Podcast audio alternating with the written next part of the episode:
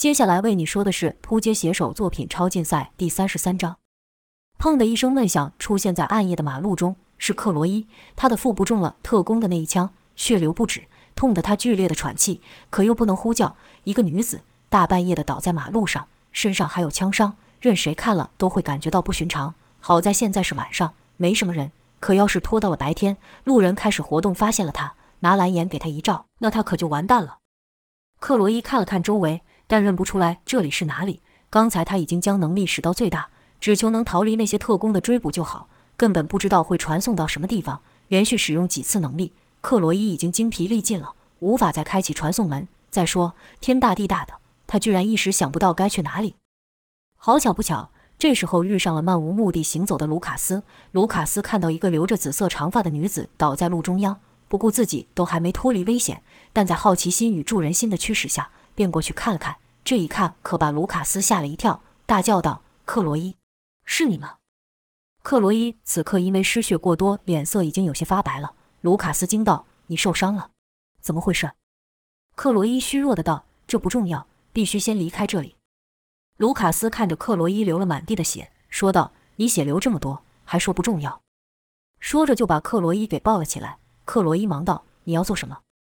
卢卡斯理所当然的说道：“当然是带你去医院了。”克罗伊道：“不行，不能去医院。”卢卡斯道：“为什么？”克罗伊道：“我这伤是被他们打的，要是去医院，不就等于自投罗网？”卢卡斯道：“你是说那些特工吗？”克罗伊虚弱的点了点头，跟着道。我不知道现在还有什么地方哪里是安全的。卢卡斯突然想到了很久以前，母亲曾带他去郊外的游乐园玩，印象中那游乐园已经关闭了，便喃喃道：“我知道郊外有一个已经废弃的游乐园，那边应该是安全的。”克罗伊道：“嗯，那我们先去那里躲一阵吧。”卢卡斯担心道：“你的伤怎么办？”克罗伊道：“现在也管不上这个了，可惜我现在使不出能力了，到不了你说的那地方。”卢卡斯道。这没什么，交给我吧。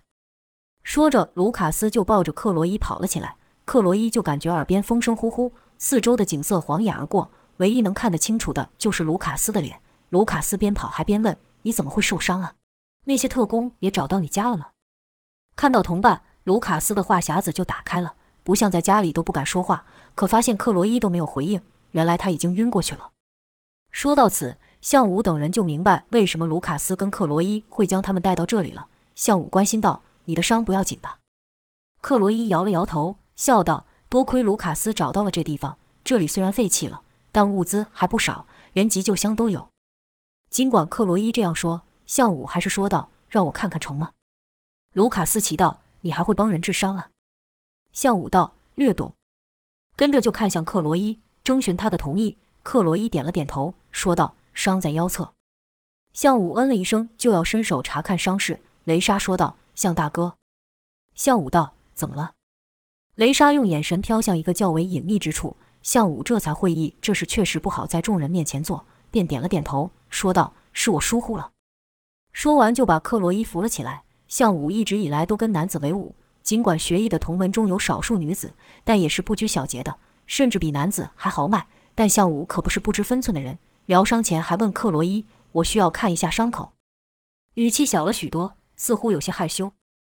项武这样子，克罗伊还是第一次看到。印象中的项武就是在地堡那神威凛凛的模样。克罗伊嗯了一声，可等了半天，项武也没出手。克罗伊便问道：“怎么了？”项武才道：“好像还是不太方便。”克罗伊心里忍不住暗笑，跟着就自己把受伤处的衣服掀了起来，就见克罗伊白皙的肌肤上一道明显的伤口。伤口处虽然已经愈合，但周围仍是黑的，可见当时这伤口处理的甚是粗糙。便拿了些药涂在手上，说道：“我要动手了。”克罗伊也不知道为什么，听到向武这么说，脸居然也红了起来，小声的嗯了一声，随后就感到背后传来一股热气，伤口处也是如此。原来是向武将内力聚于纸上，一指抵在连通伤口穴位上，推气活血；另一手则是从伤口划过，将旧痂化去。以纸上的内力敷药，让药性可以深入体内。克罗伊就感觉全身暖乎乎的，说不出的好受。没一会，向武就手收了回来，问克罗伊道：“感觉如何？”克罗伊试着动了一下，又看了一下，发现之前伤口旁那些淤血的地方也都消失了，惊道：“感觉感觉好多了，好像没受过伤一样。”之前他和卢卡斯两人拿着医药箱乱涂一通，只求能保住命止血而已，哪懂这些？所以就算伤好了，每次一动到伤口处，仍然是隐隐作痛。但现在那感觉消失了。克罗伊忍不住牵起向武的手，说道：“谢谢。”向武笑道：“没什么。”如此近距离看克罗伊，向武突然心中一动，不知道为什么，克罗伊给他的感觉和雷莎完全不太一样，差别在哪？向武自己也说不上来。随后，两人又回来和其他人聚在一起。这时，卢卡斯已经和盖瑞跟雷莎说完了塞巴斯汀做过的事情，和科特刻意丑化他们，使整个人类社会和他们都感到恐惧，更别提迪米特事件后的影响了。盖瑞跟雷莎就不用说了，他们早就把向武当成领导者了。卢卡斯跟克罗伊也觉得跟向武在一起就不用怕那些特工上门找茬了。但下一步该怎么做呢？没一个人拿得定主意。顿时间。四双眼睛都朝向武看去，盖瑞则是往一张破旧的沙发上坐去。这一坐好，压到了电视遥控器，打开了电视，画面上正播报的塞巴斯汀与特工对峙的影像。盖瑞便道：“说到底，都是这臭小子到处搞事。向大哥，不如先收拾他，让他老实一点。”就看向武点了点头。见向武似乎有什么主意，盖瑞就对克罗伊说：“走吧，用你的能力，在他面前开启一个传送门。我们突然出现，打他一个措手不及。”吓死他！雷莎却道：“等等。”按遥控器看别家电视台的报道，这才发现刚才那新闻不过是录影重播而已。盖瑞道：“话说他跟迪米特有什么恩怨吗？不然他去那里做什么？”卢卡斯道：“我看他纯粹是想要让人注意吧。以前他就怪怪的，常说自己是什么神选之人，现在更不得了了，居然把自己叫做雷帝了。”克罗伊也道：“别说是一般人了。”我们看到他这样子疯狂的行为也会害怕，难怪人们这么惧怕我们，估计是把我们都当成和他一样的人了。向武深知一个人若是拥有无人可敌的力量后，所做的事会多么可怕。虽然他并不认为塞巴斯汀有多么的邪恶，至少现在在向武的心中，迪米特的危险程度是高过塞巴斯汀的。可向武也明白，这样下去，塞巴斯汀会被自己的力量给腐蚀，变成一个可怕的人。现在。他已经动手伤人了。若是让他习惯了这种操人生死的权利，向武想到此便不敢再想下去了。他看过了太多这样的人，太岁不也是如此？向武知道是时候阻止塞巴斯汀了，便说不能让他这样胡闹下去了。盖瑞乐道：“向大哥决定出手，那小子完蛋了。”向武道：“我只是想跟他聊一聊。”卢卡斯道：“他可不是那种说几句就能解决问题的人。”盖瑞道：“用说的不行，那就用打的喽。”卢卡斯道：“你打得过他吗？没看到电视上他有多厉害了，连子弹都伤不了他。”盖瑞不以为意地说：“那是一般人的武器，我们是一般人吗？别忘了，我才刚解决了好几个能力者，轻轻松松啊。塞巴斯汀这小子，在我眼里也就是这样而已。”说着，伸出了手，左右摇晃了一下，表示不屑。卢卡斯则道：“闪电的速度可不是开玩笑的，不知道我能不能快过他。”盖瑞突然拍手，把大家吓了一跳。雷莎念道。你有毛病啊！盖瑞道：“难得我们又聚在一块了，不是应该先庆祝一下吗？”雷莎道：“我们才刚听完卢卡斯跟克罗伊的故事，这时候庆祝好吗？”克罗伊道：“没事的，那些事都过去了，还有什么比这时候更适合庆祝的？”卢卡斯立刻说道：“音乐的部分就交给我吧。”说完，找出一台扩音机，连接上自己的手机后，节奏轻快的音乐响起，卢卡斯身体一高一低，顺着音乐的节奏摇摆了起来。还一边拍手一边说道：“怎么，不是要庆祝吗？笑一下，高兴一点。我们没事，我们好得很，对吧，克罗伊？”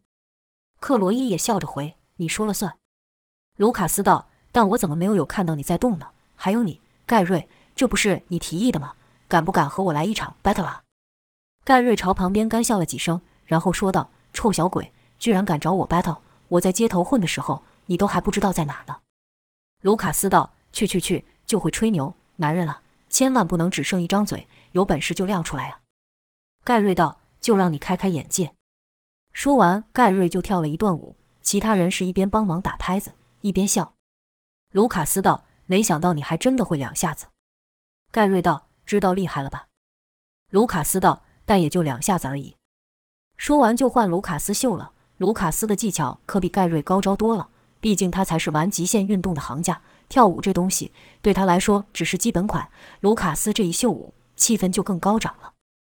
雷莎和克罗伊也被盖瑞和卢卡斯拉着一起跳，项武不会跳舞，但看着大家这么开心，暂时忘记那些不好的事情，也觉得愉快。音乐来到了一首抒情乐，克罗伊走到项武面前说道：“在想什么呢？怎么不和我们一起？”项武道：“我不会跳舞。”克罗伊道：“很简单的，我教你。”说完就把手伸出去。向武从来没有这种经验，不禁犹豫了一下。雷莎看到后立刻说道：“向大哥，你这样会让女生很没有面子的。”向武尴尬的道：“我我没有这个意思。”克洛伊主动牵起向武的手，说道：“我不在意。”向武就这样和克洛伊跳了几首歌，这是向武的第一次，他有种奇妙的感觉。至于那感觉是什么，向武也说不上来。当气氛正美的时候，盖瑞又突然喊道：“哎呀，我们都忘记了一件大事了。”克罗伊问：“又有什么大事啊？”盖瑞道：“外号啊，外号，先声夺人，懂吗？”克罗伊摇了摇头，没听懂盖瑞没头没脑蹦出的这句话是什么意思。盖瑞道：“你们都没注意到吗？电视上还在播着塞巴斯汀和迪米特的新闻。”卢卡斯道：“怎么了？不是从刚刚开始就在讲一样的东西吗？”盖瑞道：“笨呐，你看他们把他们两人叫做什么？新闻上把塞巴斯汀叫做雷帝了，把迪米特称作死神。”盖瑞道。雷帝，死神，听起来就很厉害。这就是我说的先声夺人。雷莎道：“胡说八道，这些跟我们有什么关系？”盖瑞道：“没听过输人不输阵吗？让他听到我们的名号，就心里就先怕了三分，到时候动起手来不就简单多了？”雷莎哟了一声，说道：“看不出来你还会心理战啊。”盖瑞乐呵呵地笑着。卢卡斯小孩心性，听到要取外号便觉得好玩，说道：“我赞同，说的太有道理了。”盖瑞跟着朝克罗伊看去，克罗伊耸了耸肩，表示没意见。盖瑞怕向武出言否决，便没问向武。镜子说道：“那从我先开始，这外号不但要我的能力媲美，喊出来又能震慑对手，我决定。”几人都在等盖瑞说下去，哪知道盖瑞却想不出来。这时候，旁边冒出一句：“叫震波，你觉得如何？”这话居然是项武说的，就看项武面露微笑。尽管在他心中还有许多事没解决，但看大家这么开心。他也难得的轻松了起来，尤其在听完克罗伊的故事后，项武心想，若是有个外号，或许也会比较不连累到他们的亲人。盖瑞喃喃道：“震波吗？”跟着大声说：“好，以后有人采访我就说我叫震波。”跟着就对卢卡斯说道：“你刚不是还在想自己跑不跑得过闪电吗？那你干脆就叫做闪电不就成了？你就是闪电，闪电就是你，自然跑得过。”卢卡斯小声道：“不对呀，这样我不就输给塞巴斯汀了？”他是雷帝耶，盖瑞道：“没有闪电，雷帝有个屁用。”卢卡斯道：“好像有点道理。”卢卡斯的外号就这么定下了。跟着轮到雷莎了，可盖瑞想老半天却想不出来什么外号能形容雷莎。这时候克罗伊说道：“叫灵狐怎么样？”雷莎问道：“灵狐是蛮好听的，但这跟我的能力有关系吗？”克罗伊道：“这是我小时候在故事里读过的，它一个神奇的动物，一身漂亮的白色毛发。”而且能够得知别人在想什么，是一个非常有灵性的动物。雷莎笑道：“听起来不错，比什么雷帝、闪电好多了，我接受。”跟着雷莎又道：“那我也帮你取一个闪烁，你觉得如何？忽闪忽现的，就像你的能力一样。”克罗伊笑着接受。最后就轮到向武。盖瑞先说道：“叫武术大师如何？”卢卡斯反驳道：“逊毙了！世界上不知道有多少个武术大师。”再说，这跟向大哥的能力也扯不上关系啊。盖瑞道：“那超级功夫人。”这次卢卡斯连反驳都不想反驳了。卢卡斯说道：“什么人物赢得过死神呢？”盖瑞插口道：“他们两个又没真的动过手。”卢卡斯道：“A 级打败迪米特，向大哥又比 A 级厉害，那自然是强过迪米特了，不需要动手就知道结果了。死神、忍者、教界王神如何？看过漫画的都知道，这是七龙珠的一个人物。”盖瑞便道。这跟向大哥的能力有什么关系？这时克罗伊说道：“压霸怎么样？我看向大哥每次一用能力就把对方压得死死的，才想到这个。虽然说俗了点。”盖瑞和卢卡斯却说道：“不会啊，哪里俗了？压霸听起来就比雷帝强多了。”几人便朝向武看去，向武双手一摊，表示无所谓。向武对众人帮他取外号没什么意见，只是说了一句：“光是这样可不能够阻止塞巴斯汀啊。”盖瑞立刻跳了起来，并叫道：“闪烁，你上场时候到了。”看盖瑞这么入戏，克罗伊忍不住笑了起来。盖瑞道：“有什么好笑？快呀，使出你的能力，把我们羞的一下子带到塞巴斯汀那臭小子的面前，给他点教训，叫他老实一点。”克罗伊道：“在不知道确切地点的情况下，我也没办法。”盖瑞有些尴尬地说道：“是吗？那闪电呢？”卢卡斯也是摇了摇头。盖瑞不免有些失望，小声道：“可惜呀，好不容易帮你们都取了一个响亮的名号，却派不上用场。”雷莎拍了拍盖瑞的背，表示安慰，然后对向武说道：“放心吧，很快就会派上用场了。依照塞巴斯汀的个性，不会让我们等太久。”雷莎是他们中最懂人心的人，既然他都这样说了，其他人哪还会有意见？跟着雷莎看着向武，在等他做最后的决定。就看向武对雷莎点了点头后说道：“那我们就趁这段时间把这地方整理一下吧。”向武说这句话完全不是为了自己，要是只有他一个人的话，即便是在深山老林也能住下，但卢卡斯、克罗伊等人可不行。盖瑞附和道：“对对，这里以后就是我们的基地了。”卢卡斯道：“基地呀，感觉好酷的样子。”克罗伊则是对向武笑了一笑，他知道向武这么做是为了他们，几人就这样忙了起来。清理环境这件事是个体力活，几人的超能力对此完全派不上用场。在他们好不容易将原本积满灰尘的地方整理完后，却没有再听到关于塞巴斯汀的消息。盖瑞忍不住道：“难道这小子转性了不成？怎么突然安分了起来？”雷莎也觉得奇怪，这可和我们印象的塞巴斯汀不太一样。新闻虽然不再出现塞巴斯汀的消息，但能力者攻击人类。或是人类袭击能力者的新闻却不断出现。那些能力者，他们大部分都认得，是当初和他们一起从地堡中逃出来的。有人的能力是完全没有攻击力的，可也被认为是怪物，受到残酷的对待。有些能力者为了自保，不得不攻击人类；更有些能力者以塞巴斯汀为榜样，认为自己是较高等的，是上天派他来支配一般人的。他们任意的使用能力，想怎么破坏就怎么破坏。项武自然不能让这种事情持续下去，说道：“我们必须救他们。”不能让他们这样下去，卢卡斯问道：“救谁？是要救仇视我们、把我们称为怪物的人类，还是和我们的同伴？”向武道：“我们也是人类，别被他们的话给影响了。”卢卡斯想起自己的经历，说道：“他们可没把我们成人类。”向武明白卢卡斯的感受，没有多说什么，只是对克洛伊说道：“你能带我去那里吗？”向武说的是新闻上的地方，此刻那里正有一个能力者受到攻击。克洛伊点了点头。使出能力，开启了一个传送门。向武道：“这是是我想要做的，你们不用跟来，我一个人就够了。”说完后，就要朝传送门走去。盖瑞站了起来，说道：“那怎么行？我们是一个团队，你去哪，我就去哪。”雷莎看盖瑞站了起来，便说道：“我也跟你们去。”向武道：“不，你不能去。”雷莎道：“我知道我的能力不适合战斗，但说不定我可以从他们的脑中探出点什么。”比方说博士的消息，也可能这些人曾经跟塞巴斯汀在一起过。总之，我能帮上忙的。盖瑞跟雷沙子跟在向武身旁后，就有种找到归属的感觉，很自然的想要和向武一起行动。尽管雷莎投以热切想帮忙的眼神，向武却还是道：“你在这里比较安全。”雷莎忍不住失望。这时，卢卡斯站了出来，帮雷莎说道：“没问题的，有我在，他不会有事的。”前一刻，卢卡斯还反对自己的做法。现在却想要一起行动，向武便看向卢卡斯，想要确认他的决心。卢卡斯没有回避向武的眼神，可口中却说道：“我可不是要帮那些讨厌的人，我是为了雷莎。”向武点了点头，说道：“我相信你，雷莎就交给你了。”说完就一跃而进传送门。特工正要朝那可怜的超能力者打出麻痹弹，就见半空中突然出现一个紫色光圈，向武从里面出现，没等落地，向武就朝其中一个特工踢去。所幸向武不想伤人，那一脚只用了一成功力而已，可就这样也把那特工踢飞，撞倒身旁的两人。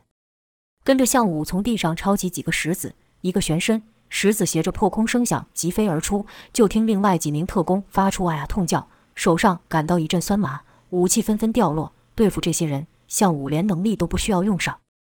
向武这才站起身。这时，盖瑞、雷莎、克罗伊和卢卡斯等人才出现。几人站在那可怜的能力者面前，与特工们正面对敌。一特工以为向武刚才是用能力打倒他们，便喊道：“小心，这几人也是能力者。”另外几名特工刚想弯腰拾起武器，就看一道黑影晃过，地上的武器不见了。抬头一看，武器全都到了向武的脚边，这自是卢卡斯所为。特工们这下害怕了，说道：“你、你们这些怪物想做什么？”向武道：“我不想伤害你们。”特工说：“笑话，我们已经好几个同伴都被你们给害了，被你们的人变成丧尸了，被那个叫做死神的家伙。”那特工说的是迪米特，但向武知道，在他们眼中，自己和迪米特并没什么区别，便不想多费口舌。可盖瑞却忍不住说：“他是他，我们是我们，别把那家伙做的事算在我们头上。”卢卡斯也道：“这人虽然是能力者，但他根本伤不了人。你们这样做，和你们口中说的那人有什么两样？我看你们才是怪物。”特工道：“谁知道他会不会伤人？谁知道你们这些怪物能做什么？”盖瑞的个性最是冲动，说道：“你想知道吗？可以啊。”说着就要上前动手。向武伸手一拦，对盖瑞摇了摇头，跟着朝克罗伊看去。克罗伊了解意思，再度使出能力，开启了传送门。向武道：“你们带他走。”盖瑞哼了一声，对特工说：“算你好运，嘴巴再这么臭，给我试试看。”跟着就和雷莎等人扶起那能力者进了传送门。有一特工悄悄地拔起了贴身武器，想在雷莎要进去传送门的时候动手，可才刚要举起武器，那武器就被一股无形的怪力给打飞。向武伸手对他摇了摇，说道：“这不是个好主意。”这下特工们还真就不敢乱动了，眼睁睁地看着向武和克罗伊走进传送门，消失得无影无踪。随着人类与能力者两阵营的冲突不断升高。项武等人几乎没有一刻能够休息，既要拯救被特工围捕的那些弱小的能力者，也要阻止那些战斗力强的能力者去攻击一般人和一些不想伤人却被人类当成怪物而到处躲藏的能力者，带他们到根据地。其中就有闪光沙夏，闪光这外号是卢卡斯帮他取的。毕竟莫里斯等等新人物加入，项武的战斗力就不用多说了。盖瑞、卢卡斯和克罗伊等人也在这过程中对于自己能力的运用愈来愈熟练。雷莎也没忘记从敌人的脑中探取关于科特将军和海森博士的线索，可惜依旧是一无所获。至于塞巴斯汀，则像是突然消失了一样。盖瑞等人都认为他一定是看到向武出现而怕到躲起来了。事实真的是这样吗？却说塞巴斯汀这段时间在做什么？原来是在打造自己的团队呢。塞巴斯汀在看到向武的消息后，本来是想要立刻去和向武战斗，争夺最强能力者的称号，却被摩根给阻止了。摩根将他的想法告诉塞巴斯汀，说道：“主人，以你的力量，肯定能打败那叫项武的家伙。但知道主人你的厉害，项武肯定不会这么爽快的应战，估计会让他的那些手下先与主人战斗，待削弱主人的力量之后，他才出手，捡现成的便宜。”塞巴斯汀一听就不高兴，说道：“你说我会输？难道你认为盖瑞他们也比我厉害吗？”摩根不认识盖瑞，但塞巴斯汀是知道的。摩根忙道：“主人，您误会了。”这世上自然没有人是你的对手。我是说，万一你因为对付那些不三不四的小角色而分心，被项武给偷袭了，岂不是很吃亏吗？毕竟你与项武那家伙动手的时候，他的人肯定不会袖手旁观。塞巴斯汀一想，还真有点道理。他虽然不认为自己会输给项武，但要是与项武战斗时还要同时对付盖瑞这些人，就没那么有把握了。可塞巴斯汀即便心里明白，嘴上却说道：“怕什么？我也有我的手下。”摩根道。主人，请容我说句不中听的话。现在跟着您的那些人，一点也派不上用场。依我看，他们通通加在一起，只怕都不是项武手下的对手，甚至连那个叫做文森的小孩都赢不了。塞巴斯汀知道摩根说的是事实，可仍是嘴硬说道：“谁说的？他们自有他们的用处。”摩根道：“他们不配跟着主人，主人需要的一群可靠又强大的手下。”塞巴斯汀也明白，那些人跟着自己，纯粹是把自己当成保护伞。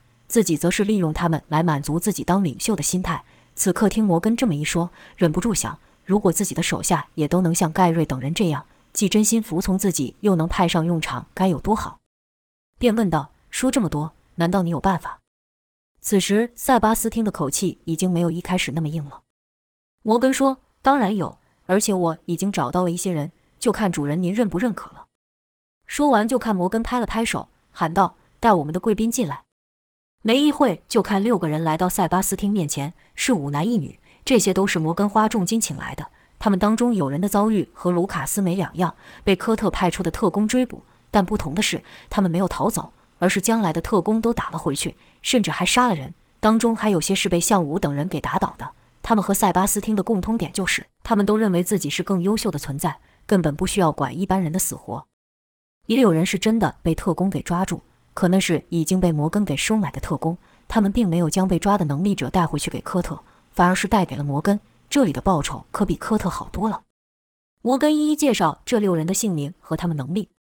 就听摩根指着一位卷头发、脸上有雀斑、手上拿本书、戴着眼镜的男子说：“这位是禁渔者海腾，其能力就像神话故事中金角大王所拥有的紫金葫芦一样，在他的能力范围内，任何物理性的攻击都无效，而只要不小心说出和他设定的禁语一样的字，灵魂就会被抽走。”塞巴斯汀有些不信，心想：这人如果真有这么厉害，会甘心屈居于人下吗？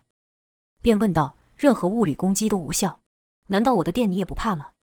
海腾道：“我是个和平主义者，在我的领域内，任何暴力都是不允许的。是的，即便是您的闪电也是无效。但出了领域，你便可轻易杀死我了。”塞巴斯汀这才放下心。摩根继续介绍第二位守护者雅克，他可以创造出最坚强的护盾，替主人抵挡一切的攻击。雅克和摩根一样，很崇拜塞巴斯汀。就看雅克诚恳地说道：“我愿意成为你的守护者。”陪你一起征服这个世界，塞巴斯汀嘿了一声，说道：“征服世界，这我可没想过。”一口气真不小。雅克道：“我的能力再加上您的力量，征服世界又有什么困难？”摩根介绍第三位是一位性感的漂亮女子，叫做甜心吉尔。吉尔那甜美的外貌和凹凸有致的好身材，令塞巴斯汀看了也动心。没等摩根介绍吉尔的能力，塞巴斯汀便道：“甜心嘛，这名字真适合你。”吉尔笑道：“谢谢。”但别怪我没警告你，愈美丽的女人愈是危险。塞巴斯汀笑道：“愈危险愈有意思。”吉尔道：“喜欢我的男人大部分命都不长。”塞巴斯汀问道：“难道你的能力有这么恐怖吗？”吉尔道：“，他们都是被我给舔死的。”塞巴斯汀更是不解了，问道：“舔死？这什么意思？”吉尔用手指轻碰了一下他迷人的嘴唇，露出一抹微笑。塞巴斯汀更看不懂了。摩根帮忙解释：“吉尔的嘴上有剧毒，哪个男人被他给吻到了，就算是神仙也难救。”塞巴斯汀听完，忍不住摇了摇头，心里叹道：“可惜啊，可惜。”